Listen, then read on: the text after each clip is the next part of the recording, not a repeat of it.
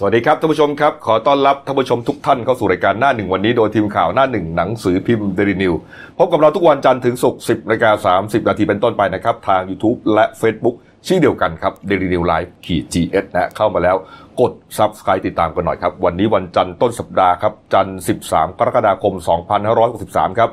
พบกับผมอัจฉริยะโทนุสิทธิ์ผู้ดำเนินรายการและพี่เอครับคุณวราวุฒิคูณสมบัติหัวหน้าข่าวหน้าหนึ่งสวัสดีครับนะครับ วันนี้เนี่ยมีหลายเรื่องน่าสนใจใช่ นะครับโควิด -19 ก็เห็นว่าวัคซีนตอนนี้เนี่ยเอ่อเตรียมที่จะฉีดในคนแล้วล่ะนะครับจุดอ่าคลายความหวังขึ้นมาแล้วอ่าของจุฬานะครับจุฬาเขาก็พัฒนาวัคซีนมาตั้งแต่ต้น ฉีดในหนูในลิง เตรียมจะฉีดคนแล้วครับเพราะฉะนั้นอีกสักพักหนึ่งเราก็ไม่ต้องกลัวแล้วโควิด -19 นะฮะนี่ฮะแล้วก็รวมถึงอุบัติเหตุ นะครับเมื่อคืนเช้ามืดวันอาทิตย์โอ้สูญเสียเยอะสูญเสียเยอะนะครับเป็นเยาวชนที่สำคัญของชาตินะครับมีความรู้ความสามารถใช่นะครับเป็นถึงเอ่อนักกีฬายิงปืนอืมนะทีมชาตินะอุบัติเหตุ เสียชีวิต3ศพเลยนะครับเดี๋ยวเรามาเล่ากันแล้วกันฮะเรื่องของคุณบวยช่องส่งผีก็ยังมีอยู่นะครับนี่ฮะแต่เรื่องแรกที่เป็นประเด็นของเราในวันนี้นะครับอ่าเป็นเรื่องของสาวอุดรคนหนึ่งฮะอ่า สาวอุดรคนนี้นะครับชื่อว่านางวัลลีปัญญาใส อายุ 48 ปีครับ เป็นชาวบ้านอยู่บ้านหนองเฮี้ย ชื่อเขาบ้านอย่างนี้เลยนะฮะ บ้านหนองเฮี้ยตำบลหนองว่าอำเภอกุมภาวาปี จังหวัดอุดรธานีครับ นี่ฮะอ่าคุณวัลลีเนี่ยเป็นสาวผู้โชคดี เนื่องจากว่าเมื่อปลายปี 61 ครับ ถูกลอตเตอรี่รางวัลที่1นะครับ ตอนนั้นอ่าอายุ 46 อายุ 46 ปีใช่เท่านั้นครับตอนนั้นอ่า46 นะครับนี่ครับปัจจุบัน 48แล้วนะครับอ่าถูกลอตเตอรี่รางวัลที่ 1 15 ใบฮะเยอะมากเป็นหวยชุดอะ10 15ใบใบละ80บาท ถ้าเอาแบบก็เอาแบบไม่ขายตรงราคาก็พันสองพันสองแต่จริงๆก็จะขายกันประมาณ2,001เออ นี่ครับ ถูกรางวัลที่1 15ใบอะรับเงินไป90ล้านบาทครับ เยอะมากครับเกือบร้อยล้านครับ โอ้โหพลิกชีวิตนะ จากคนอ่าชาวบ้านอะ ครับนะฮะชาวบ้านทำไร่ไถนาเลยนะฮะกลายเป็นเศรษฐีนีเลยนะครับ ก็ปรากฏว่าเมื่อวานนี้ครับ 11 นาฬิกาครับอ่าคุณวัลลีก็อายุครบ 48 ปีฮะก็เลยครับมีการทำบุญบ้าน มีการจัดเลี้ยงอาหารให้กับแขกที่มาร่วมอวยพรฮะเฉพาะโต๊ะอาหารนะครับรับแขกอยู่ 200 คนด้วยกัน มีการจัดหมอลำมาให้ดูครับ แต่กิจกรรมที่สำคัญของวันเกิดอ่า เศรษฐีนีมาลีคนนี้วันวันลีคนนี้นะฮะก็คือเอาโดรนนะฮะเอาเอาพารามอเตอร์ใช่ใช่หรือว่าร่มบินนะครับนี่ฮะขึ้นไป ขึ้นไปโปรยเงินเลยครับ โปรยเงินเป็นธนบัตรฉบับละ 20 บาทใช่ครับจำนวน 70,000 บาทครับนี่ฮะแล้วรวมรวมแล้วเนี่ยมันประมาณ 3 0 0แสนบาทอ่านี่ฮะมีทีเด็ดกว่านั้นไหมครับ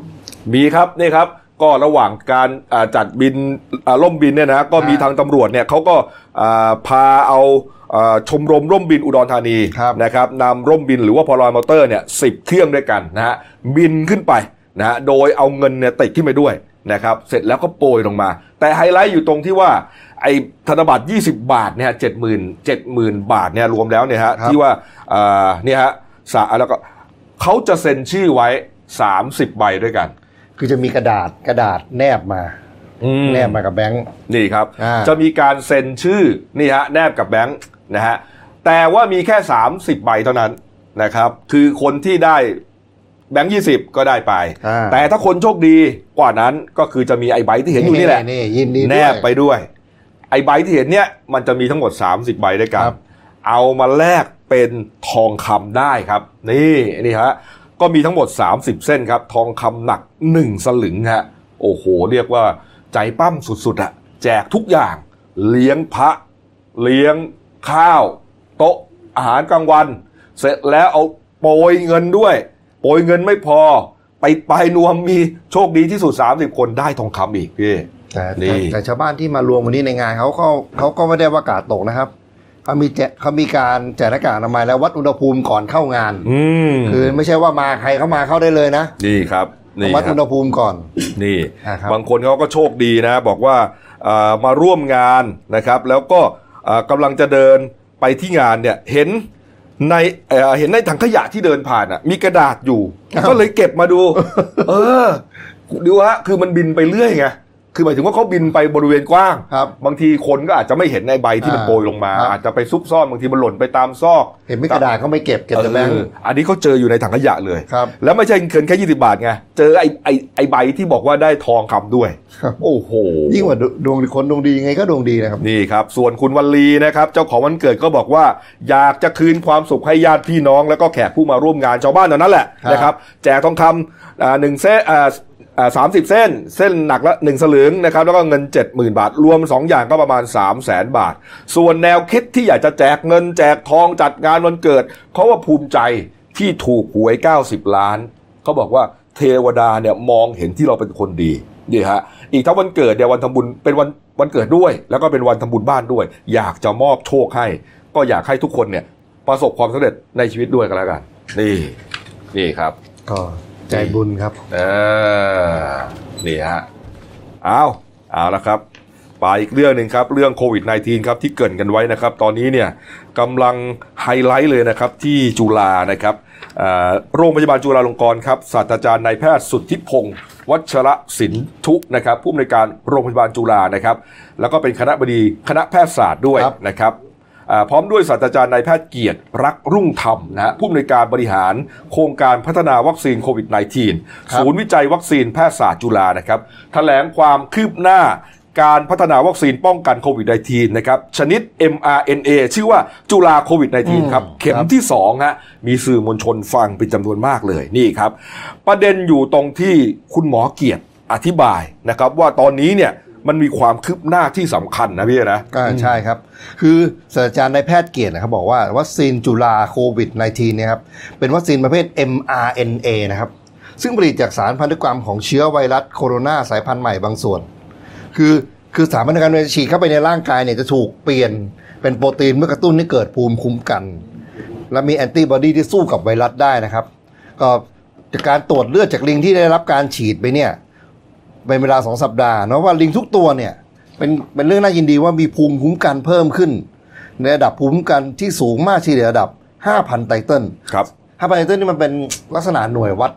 ของภูมิคุ้มกันเขาอะครับครับถือว่าเกินคาดนะครับอ่าแต่ว่าจะเอามาใช้กับคนเนี่ยมันบางทีมันก็จะมีความมามีความเปรียบเทียบอยู่เหมือนกันเนื่องจากว่าเขาบอกว่าร่างกายคนเนี่ยจะสะอาดกว่าลิงนะครับใช่ครับดังนั้นเนี่ยเมื่อคนรับวัคซีนแล้วเนี่ยอาจจะทำให้การกระตุ้นภูมิคุ้มกันเนี่ย ต่ำกว่าลิงประมาณ 70 เท่า คือโดยสัตว์ป่าในธรรมชาติเขาจะมีภูมิคุ้มกันธรรมชาติอยู่แล้วใช่ครับใช่ครับนี่ฮะอ่านี่ฮะเขาบอกเขาก็บอกนะในในสัปดาห์หน้าเนี่ยจะเลือกฉีดวัคซีนอีกสองตัวนะครับ ซึ่งมีความแตกต่างในพันธุกรรมอีกเล็กน้อย แล้วจากนั้นจะส่งไปให้โรงงานสองโรงงานในต่างประเทศเนี่ยผลิตที่ต่อกันไว้แล้วผลิตนะครับ ซึ่งโรงงานแรกจะเลยผลิตชิ้นเนื้อวัคซีนคาดว่าจะเสร็จอืม ตุลาคมนะครับครับ ส่วนโรงงานที่สองผลิตชิ้นส่วนไขมันเคลือบวัคซีนนะครับ ก็จะเสร็จในราวๆพฤศจิกายนปี 63 ก็ปลายปีนี้แหละนะครับฮะไล่กันไปนะครับโรงงานแรกจะผลิตชิ้นเนื้อเสร็จก่อนต้นตุลาอีกเดือนหนึ่งก็จะเอ่อก็เป็นตัวไขมันเคลือบนี่ฮะนี่ครับจากนั้นก็จะเดินหน้าฉีดในคนเฟสหนึ่งเฟสสองเฟสสามเฟสต่อต่อๆไป เขาสั่งมาประมาณหมื่นโดสใช่ไหมคือไอ้ล็อตเนี้ยใช่คือครับคือถ้าเรียบร้อยเนี่ยนะสั่งมาประมาณหมื่นโดสแล้วก็จะใช้อาสาสมัครเป็นคนประมาณสักห้าพันคน นี่ฮะแล้วก็คาดว่าอ่าจะมีวัคซีนใช้ในคนได้ประมาณไตรมาสสามสี่หมายถึงปีหน้า นี่ครับ นี่ อันนี้เป็นเรื่องสำคัญมากใช่ครับ นะครับ นี่ฮะก็ติดตามกันก็แล้วกันนะครับ นี่เอาละครับอืมเอาละฮะส่วนยอดของผู้ติดเชื้อเมื่อวานนี้ก็ถือว่าเป็นข่าวดีอีกนะฮะไม่พบ ผู้ติดเชื้อในประเทศใช่ครับนะครับ พบแต่ว่าเดินทางกลับมาจากต่างประเทศนะพี่ครับพบติดเชื้อรายใหม่หนึ่งรายนะครับครัเป็บนชายไทยเดินทางกลับมาจากญี่ปุ่น ในสถานกักกันของรัฐที่อยู่ในกรุงเทพนะครับครับก็ทำให้จำนวนผู้ติดเชื้อสะสมนะครับ3,217 รายนะครับอ่าผู้เสียชีวิตก็ยืนอยู่ที่ 58 ราย แล้วก็ผู้รักษาหายแล้วก็เหมือนเดิมนะครับ 3,083 รายแล้วก็ 88 นะฮะ88 นะครับครับอ่า ส่วนกำลังรักษา 71รายนะครับอืมส่วนผู้ป่วยใหม่เนี่ยเขาเป็นเขาเดินทางจากมาถึงประเทศไทยเมื่อวันที่ 30 มิถุนายนนะครับ ก็กักกันอยู่ในกรุงเทพนี่แหละครับครับ ส่วนเมื่อวานมันมีข่าวน่าตื่นเต้นโผล่มาข่าวหนึ่งว่ามีมีคนปุยผู้เสียชีวิตอืมในสถานที่กักกันนะครับเป็นครับชายไทยอายุ 56 ปีนะครับอืมแต่แต่เขาไม่นับรวมอยู่ในว่าเป็นโควิด คือเขามีโรคประจำตัวคือเป็นโรคเบาหวานและโรคไตนะครับกลับมาจากอินเดีย มามากักกันอยู่ที่ชลบุรีนะครับพอกักกันแล้วก็เขามีอาการแน่นหน้าอกเหงื่อแตก พอไปถึงโรงพยาบาลแล้วไม่ดีขึ้นก็กลายเป็นว่าหัวกล้ามเนื้อหัวใจขาดเลือดหัวใจหยุดเต้นครัปั๊บมปั๊มยังไงก็ไม่ขึ้นก็เสียชีวิตไปนะครับอืมแต่งานนี้เสียชีวิตเพราะกล้ามเนื้อหัวใจขาดเลือดนะครับ เป็นโรคอื่น ใช่คแต่รับหมายถึงว่าถูกกักตัวไว้เพราะเดินทางกลับจากประเทศ ใช่ครับ แล้วก็เออเกิดอาการกำเริบขึ้นมา นี่ครับ อันนี้ไม่นับนะครับ ครับผมนี่ฮะ ส่วนยอดรวมอ่าแปดอันดับทั้งโลกนะครับ นี่ฮะอ่า เมื่อวันศุกร์เนี่ยสหรัฐอเมริกา3ล้าน3นะครับมันจะต้องเป็น3ล้าน1หรือ3ล้าน1อ่งสา3ล้าน3แสนนะครับ3ล้าน3แสนอืมนี่ฮะคือยืนยืนหนึ่งในผู้ติดเชื้อนะครับเมื่อวานก็ ติดเชื้อ 66,523ราย เมื่อวันศุกร์สามล้านหนึ่งแสนนะครับครับอ่าวันนี้สามล้านสามแสนแสดงว่าอเมริกาเนี่ยสองสามวันขึ้นมาสองแสน คือทะลุหกหมื่นหกหมื่นหกหมื่นขึ้นมาเลยครับปวดปวดขึ้นมาเลย โอ้โหนี่ฮะ นี่ก็ว่ากันไปนะครับบราซิลอันดับสองนะครับ ตอนนี้อยู่ที่ละอ่าล้านแปดนะครับ อินเดียแปดแสนสี่รัสเซียประมาณ7จ็ดแสนสองนะครับ ขึ้นมาเรื่อยๆครับ เปรู ชิลี เม็กซิโก แล้วก็สหราชอาณาจักรนะครับ ส่วน ทั้งโลกนี้นะครับ ตอนนี้ติดเชื้อไปแล้วนะฮะ 13 ล้าน 36,000 คนนะเมื่อวานเนี้ยังติดอยู่ที่ 12 ล้านไปปลาย แต่ขอแทรกอินเดียนิดนึงครับคือเมื่อวานมันมีดาราระดับซูเปอร์สตาร์ของอินเดียนะครับอืมบอลิวูดนะครับคืออมิตาภพัชจันทร์เขาว่า77 ปีนะครับเขาเป็นเปรียบเทียบคนไทยเขาเรียกว่าอะไรสรพงษ์ได้ไหมอ่าประมาณคุณสรพงษ์ของเราอะสรพงษ์ไม่ถึง77นะ หมายถึงว่าความโด่งดังความโด่งดังแบบเอ่อว่าเลเวลเดียวประมาณนั้น ทุกคนในประเทศรู้จักเอออ่าแล้วก็ลูกชายเขาอภิเษกพัชจันทร์อายุ44ปี ก็ติดเชื้อไวรัสโคโรนาเหมือนกัน ซึ่งซึ่งเขามีคนติดตามทวิตเตอร์เนี่ย43 ล้านรายนะครับ โอ้โห คือเขาบอกว่าต่อใครที่ใกล้ชิดสองพ่อลูกคนเนี้ยรีบไปตรวจด่วน เพราะว่าอาจจะติดเชื้อด้วย พ่อด้วยลูกด้วย ติดทั้งคู่ โอ้โห แล้วคนที่เป็นดารานะ โอ้พวกแฟนคลับ คนที่ติดตาม ก็ลุมล้อมทีมงานอีกอะไรอีกเยอะแยะไปหคืมดเลยคนอินเดียเนี่ยความข้างไคล้ดาราเขานี่ผมเคยดูในสารคดีนะครับคือคือบ้านดาราเนี่ยเขาจะเขาจะทำเหมือนคนไปยืนถ่ายรูปหน้าบ้านดาราเหมือนกับ เป็นสถานที่หนึ่งที่คนต้องมาเช็คอิน ใช่ประใช่มาณนั้น ใช่ครับอย่างนั้นเลยครับ อืมนี่ฮะโอ้โห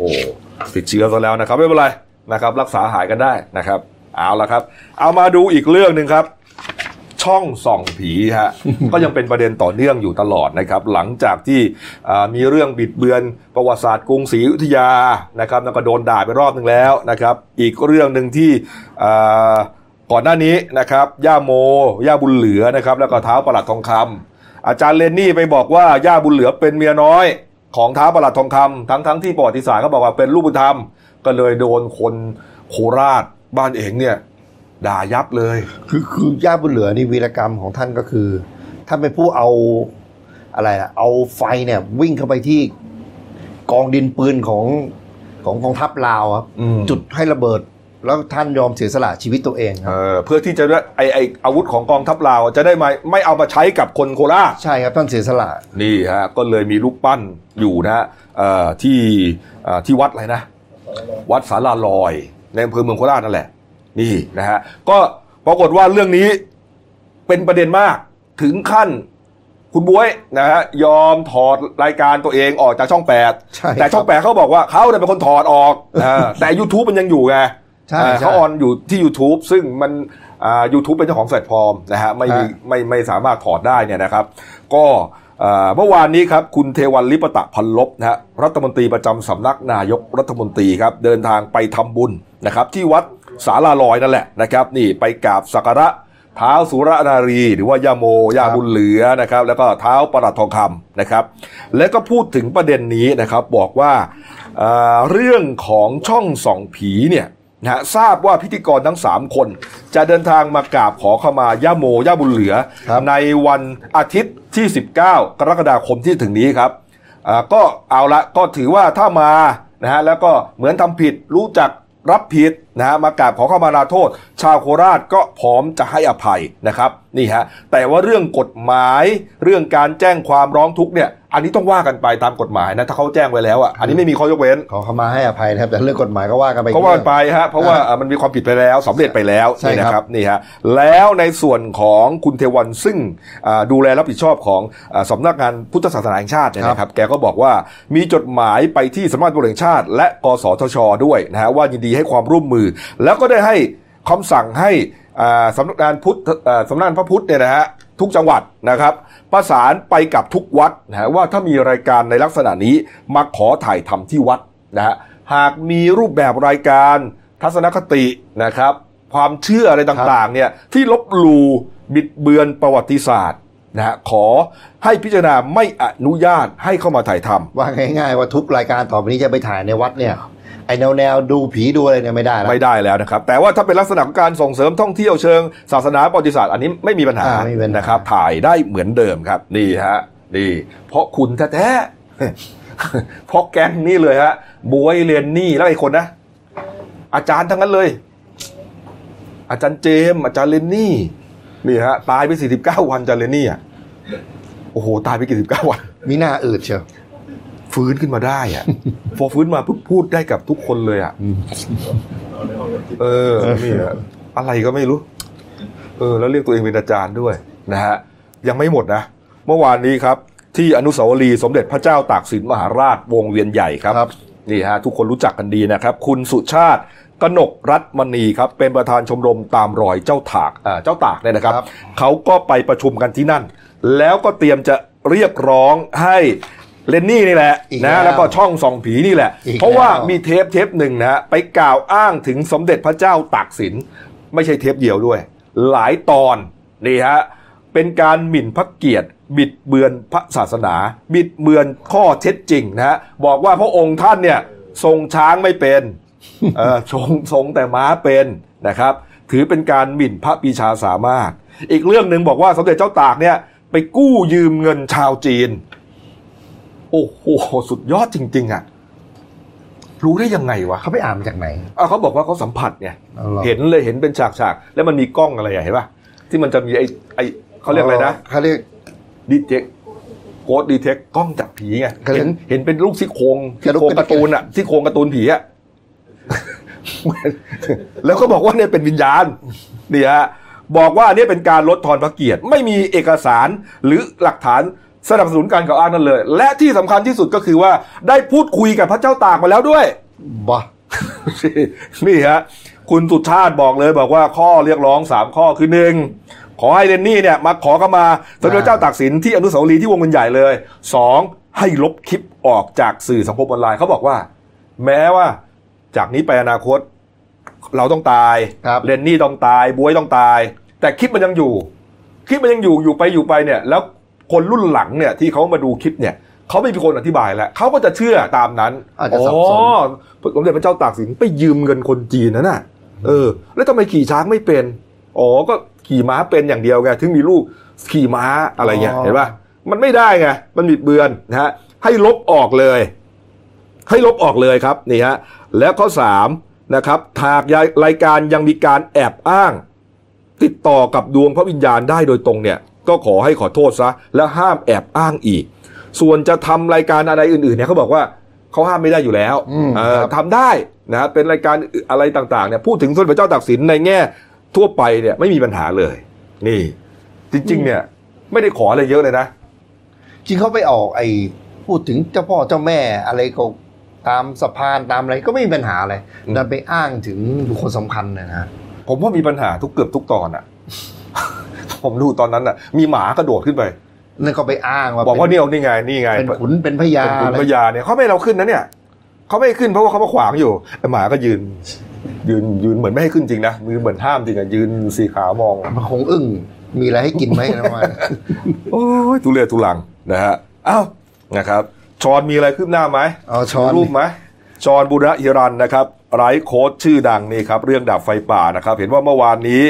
อ่าทางคุณคมสันสุวรรณพาครับรองผู้ว่าราชการจังหวัดครับเชียงใหม่ ก็เปิดเผยกรณีนี้นะครับ บอกว่าอ่าทางศูนย์ป้องกัน ศูนย์บัญชาการป้องกันแก้ไขไฟป่าและหมอกควันที่เชียงใหม่เนี่ยครับอ่าไม่มีส่วนเกี่ยวข้องกับคุณจรนะอ๋อเออไม่มีนโยบายเปิดรับเงินบริจาคอย่างแน่นอนใช่ครับนี่ครับ ไม่เกี่ยวข้องกัน นะครับ ส่วนประหลัดจอมแฉครับประหลัดบุญยฤทธิ์นิปปะวนิชประหลัดอำเภอแม่ริมที่เชียงใหม่ก็บอกว่าามีมีการกล่าวว่ามีผู้ใหญ่ที่ชอนนับถือติดต่อเข้ามาสอบถามเรื่องที่เกิดขึ้น คาดว่าชอนจะมาพบเจ้าหน้าที่เพื่อชี้แจงเรื่องราวที่เกิดขึ้นเอง หรืออาจจะส่งมาเป็นเอกสารชี้แจงก็ได้ นี่ นี่ครับ ต่ออย่างไรก็ตามตนเทียมที่จะดำเนินการเอาผิดตามพรบเรียราย อยู่แล้วส่วนเรื่องอื่นๆช่อโกงประชาชน พวกนี้ก็ทางประชาชนที่ถูกหลอกลวงก็ว่ากันไป แต่แต่วันนี้มีกระแสมาว่าคุณชรจะไม่เข้าพบนะวันนี้นัดจะที่จะนะเบี้ยวจะเบี้ยวเหรอแต่เดี๋ยวเราเช็คให้เช็คกันให้ดีอีกที อืมพูดพูดถึงคลิปแถลงล่าสุดนี่ทำไมฮะคุณกบได้ดูตาม YouTube ไหมคุณตั๊กบริบูรณ์แกทำคลิปอ๋อคลิปแบบแล้วตัดจำนวนเป๊ะเป๊ะเป๊ะเท่าคุณชรน่ะเออเขาเรียกฮามากพิคัดกระดุกกระดุก แกสารภาพว่าแกโกงเมียเขาเขามีคนนับด้วยนะโอ้โหแบบทั้งหมด30คัดชนอะซึ่งพอพอผมไปดูเห็นตัดเนี่ยผมก็กลับไปดูคลิปที่แกพูดเรื่องปลูกป่าอืมก็ตัดยับอย่างนี้นะแต่ตอนนั้นไม่มีใครสังเกตอืมเนี่ยตัดยับแบบนี้เลยป่ากระตุกกระตุกกระตุกคนข้างหลังก็โดดโดดไปโดดมาหรือมันย่างก็เงี้ยเป็นสไตล์เขาอะเป็นสไตล์เขาป่ะมันจะตัดอะไรนักหนาเป็นสไตล์ได้นะใช่เอออะเอาละครับ มาดูการ์ตูนขาประจำของคุณขวดนะครับ แหมคุณลุงอะ คุณลุงวันก่อนเพิ่งมาเดทเดียวเองเนี่ยนะอะคุณลุงบอกว่า ซื้ออาวุธเพราะเป็นห่วงลูกหลานในอนาคต นี่ไอเด็กบอกงี้ครับ บอกว่าถ้าห่วงลูกหลานต้องเอาเงินไปกระตุ้นเศรษฐกิจลงทุนสาธารณูปโภคและการศึกษาไม่ใช่เอาแต่ซื้ออาวุธนะอ้าวคุณลุงก็ตลบลงหลังโพเดียมบุกคุณขวดวันนี้ตุ้นๆนะ เออ เอาละครับ เดี๋ยวพักครู่เดียวครับ กลับมาช่วงหน้าครับ อุบัติเหตุสามศพกับเยาวชนที่น่าจะเป็นกำลังหลักของชาติในอนาคตนะมีการจับไอซ์ล็อตมะคือมา ตันกว่าฮะหนึ่งจุดสองตัน เมื่อก่อนทำไอ้เนี่ยจับกิโลก็โอ้โหตำรวจดีใจกันน่าดูนะครับ มาแถลงข่าว ตันนี่หนึ่งเดี๋ยวพันจับกันไม่ตันอะพันกิโลอะ โอ้โหโอ้โหนี่ฮะอะพักครู่เดียวครับ เดี๋ยวกลับมาคุยข่าวกันต่อครับ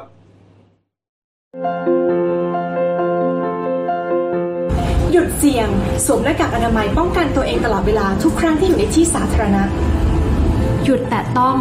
ไม่ควรจับสิ่งของสาธารณะทุกชนิด หยุดชุมนุมงดไปที่ที่มีคนอยู่เป็นจำนวนมาก เช่น สนามกีฬาผับบาร์หรือว่าคอนเสิร์ตหยุดประมาทกินร้อนแยกช้อนจานส่วนตัว รับประทานอาหารจานเดียวจะดีที่สุด หยุดเผลอ social distancing อยู่ห่างกัน 2 เมตรเสมอค่ะ หยุดลืม ล้างมือ 20 วินาทีให้เป็นนิสัย หยุดพูด พูดเท่าที่จำเป็น ป้องกันละอองฝอยออกจากปากให้น้อยที่สุด เราจะก้าวผ่านไปด้วยกัน No COVID 19กับ Daily Life ขีด th มาแล้วครับ ช่วง 2 ของรายการหน้าหนึ่งวันนี้ครับ พบกับคุณโน้ตผานิชนินนคร ผู้ช่วยนักข่าวหน้าหนึ่งครับ สวัสดีครับ นี่ครับอะมาดูเรื่องอุบัติเหตุสลดก่อนนะคครัรับบเกิดขึ้นเมื่อเช้ามืดวันเสาร์ ครับ นะฮะอ่าคืนวันเสาร์ต่อเช้ามืดวันอาทิตย์ตีสองกว่ากว่าๆวันอาทิตย์นะครับนี่ครับอ่าตำรวจสอนอบางพลัดนะฮะรับแจ้งอุบัติเหตุ รถเก๋งเสียหลักนะครับพุ่งชนเสาไฟฟ้าครับริมถนนสิรินทรฝั่งขาเข้านะครับช่วงซอยสิรินทร2นะครับแถวแถวๆบางพลัดครับนะฮะทำให้มีผู้บาดเจ็บและเสียชีวิตจำนวนมากนะครับไปตรวจสอบที่เกิดเหตุฮะพบรถเก๋ง Honda Civic Turbo RS นะครับนี่เป็นรุ่นเขานะฮะ2020นะฮะครับสีขาวรุ่นใหม่เลยนะฮะทะเบียน 9กไก่สอสลา5230 กรุงเทพมหานครนะฮะสภาพชนกับเสาไฟขนาดใหญ่ จนหักเอียง หมายถึงเสาไฟขนาดใหญ่หักเอียงครับนะครับ ส่วนสภาพรถฮะพังยับเยินแบบไม่มีชิ้นดี แบบไม่มีชิ้นดีจริง ๆ นะฮะครับ นะครับหมายความว่าหลังคานี่เปิดออกทั้งหมด ส่วนตัวเครื่องฮะตัวเครื่องที่เป็นตัวเครื่องยนต์อะคุณอ่าโรถนะที่อยู่หน้ากระโปรงหน้าครับกระเด็นออกไปนอกรถไปอยู่บนหลังคาบ้านใกล้ที่เกิดเหตุอะไม่ไม่เคยเจอขนาดนี้นะคุณโรถนะชนแรงมาก แรงมากครับเพราะว่าเครื่องนี้มันถูกยึดด้วยน็อตใช่ถูกยึดด้วยอะไรลูกยางท่านเครื่องอะไรเยอะไปหมดเลยนะฮะที่เคยเห็นก็คือหม้อน้ำแตกอ่าอะไรเงี้ยนะถึงถึงหม้อน้ำนี่ก็หนักแล้วนะครับ นี่คือเครื่องกระดุนกระเด็นออกไปเลยอะอืมโอ้โหนี่ฮะแล้วก็แน่นอนครับ ตามพื้นกระจายไปหมดฮะเศษเหล็กเศษกระจกเละเทะนะฮะน้ำมันก็เต็มถนนฮะส่วนพอเจ้าหน้าที่อ่าหน่วยกู้ภัยไปถึงฮะพบภาพสลดเลยฮะในรถนะฮะในรถพบศพผู้เสียชีวิตหนึ่งรายครับ ติดอยู่อ่าฝั่งเบาะคนขับครับสันนิษฐานว่าเป็นคนขับนั่นแหละอืมนะครับ ชื่อว่านางสาวสุมิตาโคตรขมภูนะครับ นี่ครับ นอกจากนี้ฮะเอ่อรอบๆรถหมายถึคงรับบนพื้นถนนฮะอืมพบศพอีกสองรายนะครับ นางสาวแพรวนิชสกุลวรพักดีครับอายุ 21 ปีครับ แล้วก็อีกคนเอ่ออีกคนหนึ่งฮะนายคมกิจเลพล อายุ 22 ปีฮะสรุปแล้วอุบัติเหตุครั้งนี้เสียชีวิต3รายศพสามศพนะในที่เกิดเหตุเลยนะครับ ส่วนผู้บาดเจ็บนะฮะสาหัสนะครับก็ 2 รายด้วยกันนะครับ คือนายสุกันเกตแก้ว เป็นนักศึกษาคณะศิลปกรรมศาสตร์มหาวิทยาลัยราชภัฏสวนสุนันทา และนายวันประสิทธิ์มวินทรนะฮะมวินทรนะครับก็ส่งโรงพยาบาลนะครับ ตอนนี้ยังให้การไม่ได้นะครับอาสอบสวนคนที่เห็นเหตุการณ์นะครับ บอกว่าอ่า กู้ภัยร่วมกตันยูนะครับบอกว่าครับพอหลังจากได้รับแจ้งเหตุ มาถึงที่เกิดเหตุพบซากรถแล้วก็ผู้ชีวิตจำนวนมาก ก็เลยอ่ารีบนำส่งโรงพยาบาลก่อนนะฮะแต่ว่าเหลือบไปเห็นคนที่ได้รับบาดเจ็บคนหนึ่งฮะนั่งตัวสั่นอยู่ริมถนนฮะยังมีสติดีครับแต่ว่าพูดอะไรไม่รู้เรื่องแล้วครับคือคงจะช็อกแล้วก็ใช่ตกใจมากนะครัฮะบคือแสดงว่าเขาก็นั่งอยู่แสดงว่าอาจจะไม่ได้บาดเจ็บอ่ามมากนะฮะแต่ว่าพูดไม่ได้ เอาละส่งทั้งหมด ไปโรงพยาบาลก่อนนะฮะส่วนตำรวจนะครับตำรวจก็มาดูที่เกิดเหตุนะครับเอ่อสันนิษฐานว่าช่วงที่เกิดเหตุเนี่ยแม้ตอนที่เขาไปเก็บศพเนี่ยนะฮะครับฝนตกตลอดนะครับตำรวจก็สันนิษฐานว่ารถคันนี้น่าจะมาด้วยความเร็วมากนะแล้วก็ฝนตกทำให้ถนนลื่นครับอาจจะเสียหลักนะครับเบรกกระทันหันหรืออะไรก็ตามแต่ทำให้รถเนี่ยพลิกคว่ำแล้วก็ไปชนกับเสาไฟฟ้าอย่างแรงนะฮะจนถึงขั้นสภาพอย่างที่ผมเล่าให้ฟังครับนี่ครับ นี่ฮะอย่างไรก็ตามครับจะต้องไปดูกล้องวงจรปิดอีกทีหนึ่งว่าเหตุการณ์มันเป็นยังไงอืมมีใครเป็นคู่กรณีไหมนะครับ หรือว่าเสียหลักเองนะครับ อันนี้ก็ต้องตรวจสอบกันอีกทีหนึ่งครับนะครับ ส่วนที่ผมเกริ่นไว้ว่าอ่าเป็นอืมอ่าเยาวชนที่เรียกว่าเป็นกำลังหลักของชาติเนี่ยนะครับใช่ก็เนื่องมาจากว่าหนึ่งในผู้เสียชีวิตนะครับ น้องแพรวนิชนะครับเป็นนักกีฬายิงปืนเยาวชนทีมชาติไทย นะครับเคยแข่งขันหลายรายการแล้วฮะระดับทีมชาติเนี่ยนะครับอ่าล่าสุดก็เป็นกีฬาเยาวชนแห่งชาติครั้งที่ 33นะชุมพรระนองเกมนะครับครับนะครับ ส่วนนางสาวแพรวนิชอ่านางสาวแพรวนิชเนี่ยนะฮะกับนายคมกิจเนี่ยกำลังจะรับปริญญาหลังจบมหาวิทยาลัยมหิดลด้วยอืมระดับเกียรตินิยมอันดับหนึ่งทั้งคู่ฮะโอ้โหเรียนเก่งด้วยมีความสามารถด้วย แล้วก็เหมือนจบแล้วล่ะครับ อยู่ระหว่างจะรอรับพระราชทานปริญญาบัตรอ่าใช่นะดูฮะเออเรื่องนี้นี่สลดจริงนะใช่ครับอืมถ้าน้องขับไม่เร็วอะ ถ้าอืมถ้าถ้าขับช้าลงสักนิดนึง ก็ไม่น่าจะเกิดเหตุอย่างนี้ครัเกิบดขึ้นนะครับ ขอแสดงความเสียใจกับครอบครัวของผู้เสียชีวิตทั้ง 3 รายนะครับ ส่วนครับน้องที่บาดเจ็บก็ขอให้หายเร็วๆก็แล้วกันครับผมนะครับ เอาไปดูอีกเรื่องหนึ่งนะครับ โอ้โห จับยาเรียกว่าบิ๊กล็อตเลยฮะไอ้น้ำหนักกว่า 1 ตัน เกือบ 1,200 กิโลกรัมฮะเหตุเกิดขึ้นที่อ่าจังหวัดสุราษฎร์ธานีครับคุณโนนท์ครับใช่ครับ เชิญฮะคืออ่าเป็นการจับกลุ่มของตำรวจสถานีตำรวจภูธรพุนพินนะครับครับจังหวัดสุราษฎร์ธานี ก็หลังจับกลุ่มเนี่ยครับทางพลตำรวจเอก สุชาติธีรสวัสดิ์นะครับรองผู้ผู้บัญชาการตำรวจแห่งชาติเนี่ยครับก็เดินทางลงพื้นที่ เพื่อไปร่วมสอบปากคำขยายผลนะครับอ่าเบื้องต้นเนี่ยจับได้ 3 คนก็ประกอบไปด้วยนายสุวิทย์นุ่งสงฆ์นายสมศักดิ์สุนทรนนท์และนายสมพรชัยพักดีครับผมก็จับได้พร้อมของกลางเป็นไอซ์นะครับน้ำหนักอ่าร่วม 1.2 ตันก็ประมาณ 1,000 กว่ากิโลเอากรัม เอาช่างแบบใช่เอาช่างแบบเป๊ะๆนะครับ1,199 กิโลกรัครัมบผมก็คือขายไป 1 กิโลกรัมอะครับพบ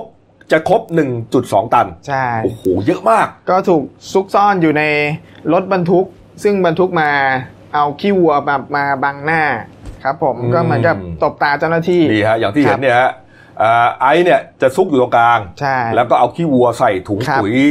เป็นร้อยๆถุงเนี่ยนะปิดปิดปิดปิดไว้ครับโดยทั้งหมดเนี่ยขนมาในรถบรรทุกอ่าหกล้อ ทะเบียน70อ่าสามห้าเจ็ดเก้าจังหวัดตรังนะครับหมวดจังหวัดตรังก็ถูกส ตำรวจสกัดจับไว้โดยได้โดนบนถนนสาย 41 นะครับ หรือเอเชียขาล่องใต้ในพื้นที่หมู่ 3 ตำบลหนองไทรอำเภอพุนพินครับซึ่งเป็นจุดนั้นเนี่ยเป็นการ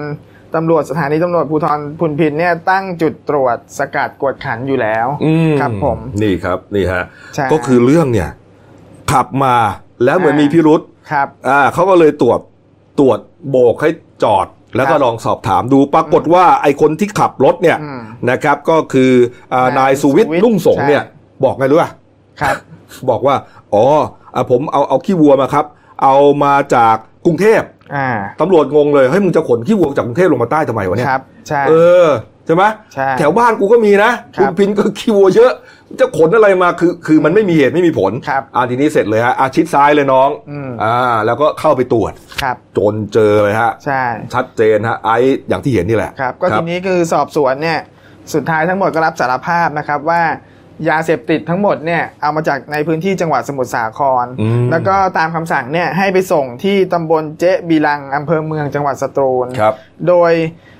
นายสมพรเนี่ยเป็นผู้ว่าจ้าง สมพรเนี่ยเป็นผู้ต้องหาคนที่สามครับผมสมพรชัยพักดี ใช่เป็นผู้ว่าจ้างอ่าทำให้ทางตำรวจเนี่ยก็เลยประสานทางปปส เพื่อนำกำลังเนี่ยไปคุมตัวนายสมพรเนี่ยมาสอบสวนขยายผลอ๋อจากทีแรกบ้านพักใช่ทีแรกจับสองคนก่อนครับนะครับและไอ้สองคนนี้เนี่ยอ่ารับสารภาพซัดทอดใช่ไปถึงสมพรครับปปสก็เลยไปตามสมพรที่บ้าน จังหวัดตรังครับมามาสอบสวนขยายผลแล้วก็ดำเนินคดี คือมเบื้องต้นเนี่ยอ่า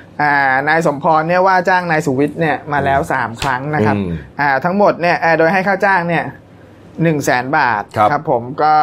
ครั้งเนี้ยจะเป็นการขนครั้งที่สี่โอ้โห มันทำมาหลายครั้งแล้วใช่นี่ครับทำมาแล้วสามครั้งเนี่ยประสบอ่าสำเร็จไปแล้วอืมและทุกครั้งเนี่ยยาเสพติดเนี่ยมีเป้าหมายเนี่ยไปส่งที่สถานที่ส่งสินค้าเนี่ยอยู่ใกล้ท่าเรือ ซึ่งทางเจ้าหน้าที่สันนิษฐานว่าน่าจะเป้าหมายส่งออกไปต่างประเทศอืมซึ่งถ้าเกิดอ่ายาเสพติดล็อตเนี้ยเนี่ยหลุดออก ออกประเทศไปเนี่ยก็จะมูลมูลค่าจะเพิ่มสูงขึ้นเป็น 3 เท่า ก็คาดว่าจะประมาณ 3,600 ล้านอยู่บาทในบ้านเราเนี่ยพันสองร้อยล้านครับบาทใช่หมายความว่าไอซ์โลหนึ่งครับก็หนึ่งล้านใช่ใช่ไหมคุณโน้ตครับหนึ่งล้านบาทครับอ่าเพราะหนะนึ่คงรับพันโลก็หนึ่งพันล้านใช่อืมนี่นี่ไปคูณสามก็สามพันหกใช่ครับนะครับครับ ก็คือมันประมาณพันสองร้อยโลอะใช่นะครับ นี่ฮะนี่ ก็และสันนิษฐานว่ายาทั้งหมดเนี่ย มีต้นทางมาจาก ชายแดนตอนเหนือของประเทศไทยอ๋อแน่นอนเพื่อจะขนลงใต้แน่นอนครับนี่ฮะแล้วมันแสดงว่ามันพักเป็นทอดๆใช่เออเอาครัมาบพักที่สมุทรสาครก่อนครับแล้วค่อยลำเลียงลงไปใต้นะครับนี่ฮะสุดท้ายก็ไม่รอดนะฮะครับบอกเอาขี้วัวไปกรุงเทพอืมเออถ้ามันบอกว่าเอาขี้วัวมาจากเออเนี่ยอำเภอครับใกล้ๆเนี่ยใช่ก็คงไม่เท่าไหร่นะครับเออนี่ฮะก็ต้องพูดความจริงอะอืมเป็นคนร้ายที่พูดความจริงใช่นะครับ เอา เอามาดูอีกเรื่องหนึ่งครับ อันนี้เป็นคลิปจากโลกออนไลน์นะครับ โพสต์อยู่ใน Facebook ของอาชื่อว่าจุพัทลุงนะฮะเขียนแต่เขียนเป็นภาษาอังกฤษนะครับ ได้นำเอาคลิปจากกล้องหน้ารถมาแชร์เตือนภัยสังคมนะฮะอย่าเพิ่งเข้ามานะฮะก็คือเขาบอกงี้ครับ บอกว่าเอ่อไม่คิดว่าฝันว่าจะเจอเรื่องอย่างนี้ครับ ขับรถไปเอ่อในหัดใหญ่ ผ่านตรงตลาดกิมหยงจะไปโรบินสันปรากฏว่ามันเหมือนกับมีชายคนหนึ่งเนี่ยกระโดดเข้ามาครับที่หน้ารถ นะแล้วทำใส่ผ้าก๊อตด้วยนะครัฮะบแล้วก็เอ่อไม่ได้ชนไม่ได้ชนจริงอืมๆเออแต่เหมือนกับทำท่าว่าตัวเองเนี่ยเอ่อขับรถไปชนครับเออตัวเองก็เลยเฮ้ยไม่ใช่แล้วเปิดอืมไอ้คนคนขับรถเนี่ยก็เลยเปิดลงไปเฮ้ยมึงลุกขึ้นเลยครับเออนะฮะแล้วก็ลุกลุกลุกขึ้นมา แล้วก็ต่อว่าเดี๋ยวมีคลิปนะเนี่ยอืมเออนี่ครับสุดท้ายก็เดินออกไปเฉยเลย ไปดูคลิปกันครับดูเหตุการณ์กันนะเชิญนะอันนี้นะครับเด็กเขาขับไป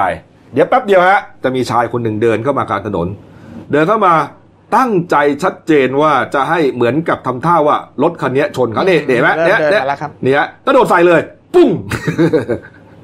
แล้วใส่แล้วแปะ แปะผ้าก๊อซเตรียมไว้เลยนะเห็นไหมอ่าเมื่อกี้นี้ครับ อันนี้เขาจอดรถแล้วนะ แล้วก็เดินลงไป เออเขาเขาบีบแต่ก่อนปีนปีนเขารู้ว่าไอเนี่ยเอ่อกระโดดครัชบนเองก็เลยบีบแต่บีบแต่ก็ไม่ไม่ไม่ลุกอีก ทีนี้ก็เลยเปิดรถลงไป คนก็หันมามองนะมอไซค์ก็คือมอไซค์อาจจะเห็นไม่ชัดก็คงเอ๊ะทำไมรถชนคถ้านเกิดถ้าเกิดคนทั่วไปไม่รู้หรอกครับ ไม่รู้นะเพาว่าเขาขับมาตามท้ายก็ไม่รู้ เออนี่นี่บอกครับให้มึงลุกเลย มีกล้องอยู่ ไปไปออกไปแหมนี่เดินออกเฉยเลย นี่ฮะนี่หนีไปเลย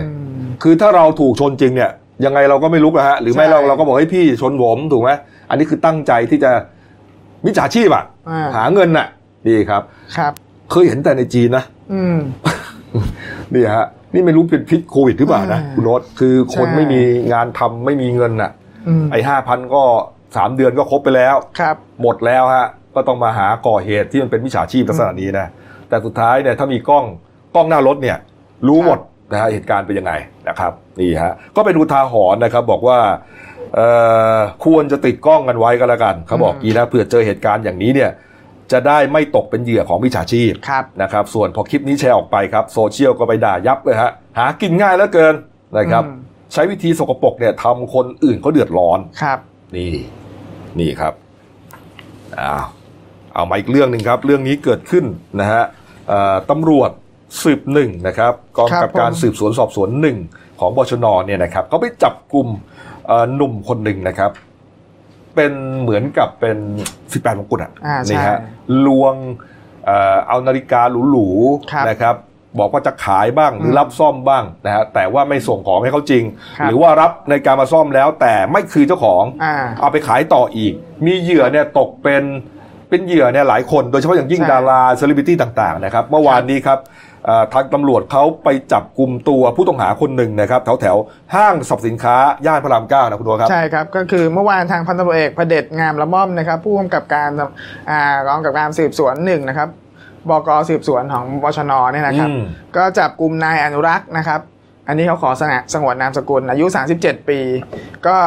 เป็นผู้ต้องหาตามหมายจับศาลแขวงพิษณุโลก ในข้อหาช่อโกงทรัพย์นะครับอืมก็จับได้อย่างที่คุณกบบอกครับที่ห้างสรรพสินค้าแห่งหนึ่งย่านพระรามเก้าเนื่องจากว่าอ่ามีผู้เสียหายที่เป็นเจ้าของร้านทองแห่งหนึ่งในพิษณุโลกเนี่ยครับเข้าแจ้งความว่าอ่าไปเปิดเว็บไซต์เว็บไซต์ของผู้ต้องหารายนี้ครับผมคือผู้เสียหายคนนี้ใช่อยู่ที่โลกใช่ไหมใช่แล้วก็เหมือนไปค้นดูครับไปค้นดูว่าอยากจะซื้อนาฬิกาสักเรือน ไปใช่เจอเว็บไซต์ของไอ้คนนี้เข้าใช่ก็เป็น นาฬิกาแบรนด์เนมแต่ว่าเป็นมือสองนะครับเขาเปิดเป็นเว็บไซต์ขายนาฬิกาแบรนด์เนมมือสองแบรนด์เนมหรูเลยนะคุณใช่โน้ตจะยี่ห้อ Patek Philippe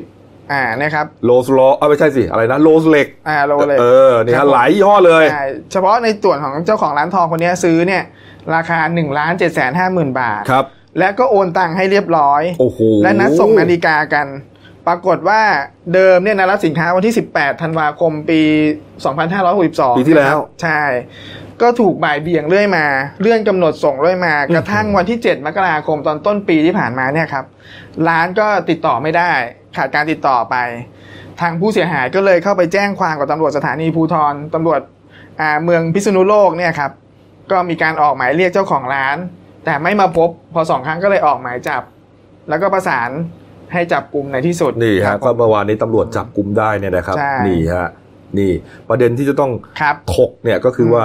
เอาเรื่องหนึ่งก่อนแล้วกันว่า แล้วผู้เสียหายเนี่ยโอ้โหยอมโอนเงินได้เป็นล้านให้ครับก่อนเนี่ยอืมเกือบสองล้านอะ ใช่ นี่ก็ถือว่าเอ่อไอ้ผู้ต้องหารายเนี้ยทำตัวแบบเป็นเสียครับ เออดูภาพดีอืมภาพลักษณ์ดี อาจจะใช่สร้างโปรไฟล์ดี นะครับ หลายอย่างครับนะทำให้มีคนหลงเชื่อเยอะ แล้วคนที่หลงเชื่อเยอะเนี่ยไม่ใช่อืมเฉพาะอ่าคนทั่วไปเสียอะไรต่างๆ นะผู้เสียหายอะมีดาราตั้งหลายคนนะคุณโน้ตใช่ครับ ก็มีที่ดาราที่เรารู้จักเลยเนี่ยคือนางเอกสาวเนี่ยเชียร์ฑิฆัมพรครับฤทธิ์ธาอภินันท์เนี่ยครับนางเอกชื่อดังเนี่ยก็นำนาฬิกา Patek Philippe เนี่ยราคา1ล้าน5แสนบาทเนี่ยไปให้ทางร้านซ่อมแซมร้านนี้เขามีร้านนาฬิกานะอืมเขาให้ซ่อมแซมแต่ปรากฏว่าถูก นำไปขายเอ้าใช่ ซึ่งอ่านางเอกสาวเนี่ยก็ไปแจ้งความไว้ที่สอนอสายไหมครับนอกจากนี้ก็ยังมีอ่าเมาส์ BOY หรือณัชชาจันทพันธ์เนี่ยนะครับ ก็เอานาฬิกา Patek Philippe เนี่ยอ่ามูลค่า 6 ล้าน7แสนบาทเนี่ยให้ไปซ่อมเหมือนกัน โอ้โหนี่แพงแต่ก็ถูกเอามากไปขายเหมือนกัน เออ ก็เลยไปแจ้งความที่สอนอประเวศครับ นอกนั้นก็ยังมีเคลลี่ธนพัฒน์เนี่ยครับดาราชื่อดังครับ เอาอืมนาฬิกาหรูมูลค่า6 6แสนห้าหมื่นบาทเนี่ยอืมไปขาย